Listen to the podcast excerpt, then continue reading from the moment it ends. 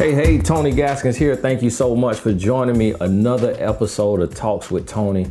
Now, I know it's been a long break, been away, been on tour, book came out, and doing something different, you know, doing video now as well as the podcast. So you can catch it either on the podcast through the Podbean app or iTunes or wherever, or you can be here, YouTube. Got a question from a young lady, and it says to make a very long story as short as I can. My ex and I have four children together 16, 12, 3, and 2. We live in two different states, always have, other than when he moved with me for eight months before the second child and one month a year after. I had to send him home for cheating and disrespecting me both times. We were in a relationship when I had my first child, but broke up before we conceived the second. I went to visit for Christmas and came back with a present. He never helped with the children in any way and took credit for the things his parents did for them. He started a relationship with someone after I had our second child. So I thought. I found out about four years ago that he met her a couple months after our first child was born and he has been with several other women through it all. We were never not communicating over the phone. He rarely talked about the children, though. Anyway, fast forward about eight years later, we tried to work things out, but that didn't work out because he said he was ready for a relationship, and when he returned home, he changed his mind. At that point, I was over it. Well, this January, well, this was January 2014. In May of 2014, our two children went to stay with him for the summer and I picked them up. Needless to say, I came back with a souvenir. I got pregnant with our third child. He came to the birth of this child, which he didn't do for others, and he said he wanted to change and was really ready to be with me. I wasn't hearing him and didn't want anything to do with him. Well, me and the kids went to visit for Christmas. My baby was nine months. I still didn't want anything to do with him, but I still slept in the bed with him, with clothes on and the baby in the middle of us. Well, after a couple of days, he took advantage of me, and when I got home, I found out I was pregnant again. After that, I totally despised him, and I didn't let him even so much as get a hug from me. He's been begging me to get back with him for the last for the last almost 3 years. He still has poor self control. He still doesn't try to communicate with any of his children, and he won't leave me alone, but getting back together. About he won't leave me alone about getting back together. Also, the girl he was seeing in the beginning just had his sixth child this year. He had a three year old when we met. I don't know what to say to him to get him to leave me alone, but not keep him from his children. I've tried to talk to him several times about how I feel and how he should be trying to build a relationship with his children, but he doesn't seem to get it. What can I do? P.S. I wish I could tell you the whole story, but it's just way too much to type. Whew. I'm glad you did not try to tell the whole story. Thank you very much. What I read was way too much in itself. Now, here's the thing, and I'll never forget this when I heard this guy tell this story about these parents who came to him about their teenage son and about can you help him? He has a problem. And, they, and the guy was like, Well, where's he at? And they were like, Well, he's on the boat fishing. And he was like, He's on the boat fishing, but you're here. You flew to another state to ask me to help your teenage son, but he's on the boat fishing. Your son doesn't have a problem. And they were like, What do you mean he does have a problem? He needs help. He's like, No, your son doesn't have a problem. Y'all have the problem. Your son is on the boat fishing. You're here spending your time and your money worrying about him. And that is what I would say to you. He does not have a problem. You have a problem. You have a problem because you keep playing the fool. It takes a lot to, to get pregnant. And it sounds like what you're saying is it's just one shot that he is 100% from the field with you, that every time y'all have sex, basically you get pregnant. I have a hard time believing that. So you're lying down with him and you're coming up pregnant. You keep sleeping with him.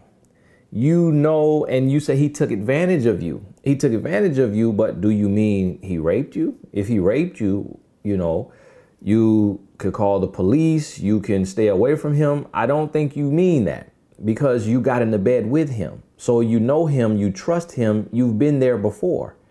And so, and let's say that did happen. If that happened, and let's say it was like literally taking advantage of you, then that is your sign to walk away for good. That is your sign. That's a crime. And so if he did that and you really mean it in that way, then it's over. But what it sounds like is the soul tie is so strong. The soul tie is so strong and it's strangling you. This tie is wrapped around your neck like a noose and you can't get away from him. And you're saying you want him to build with his children, but he can't even build with himself. He's not a man, he's a grown boy. So, what good would it do to have a grown boy in the life of these four children? If he's sleeping around, if he's not honest, if he's not trustworthy, if he comes and goes, y'all have never lived together. So, to be honest with you, this sounds like bad choice after bad choice. And what you have to realize that as guilty as he is, so are you. Because you have to go half on a baby. And you didn't just go half on one baby. You went half on four babies. And your oldest is 16 years old. Your youngest is two years old. And you live in two different states and you always have other than when he moved with you for eight months before the second child and one month a year later. So, in 16 years, 17 years, y'all have lived together for nine months.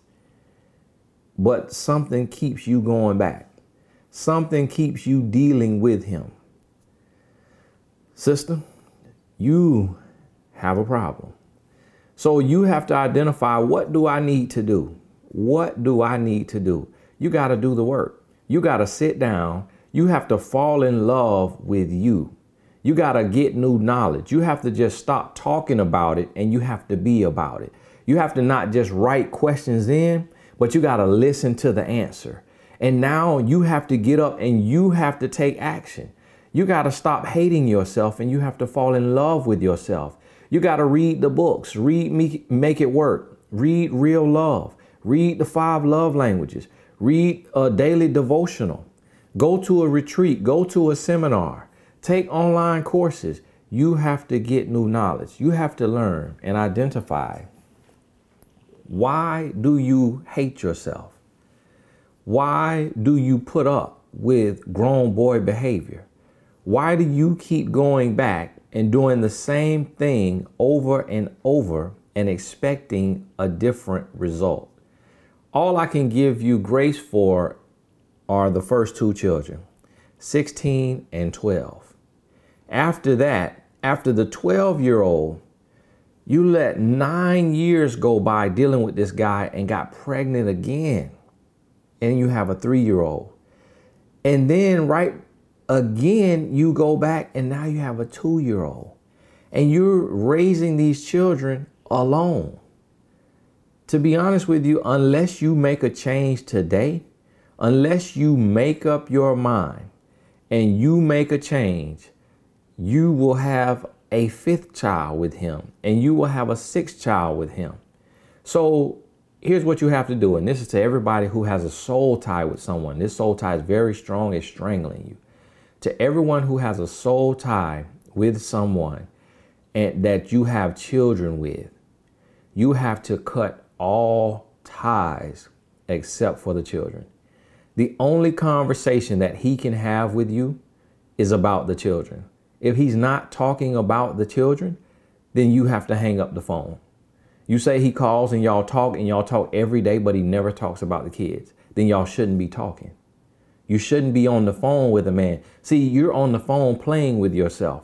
You're on the phone falling in love with him. You're on the phone playing yourself because you're talking to him, but y'all aren't talking about the only business that y'all have to be talking about, and that's the children. So, what are you talking about? You and him? the sweet nothings, all the lies that he's telling you.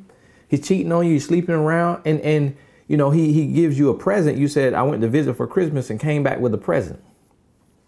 Are you talking about pregnancy? I believe so. But eventually that present is going to be a curse. It's going to be a, a, a gift that's a curse, meaning it's going to be an incurable STD because he's sleeping around doing his thing. And now he has another woman having his sixth child. And this is only six children that you know about.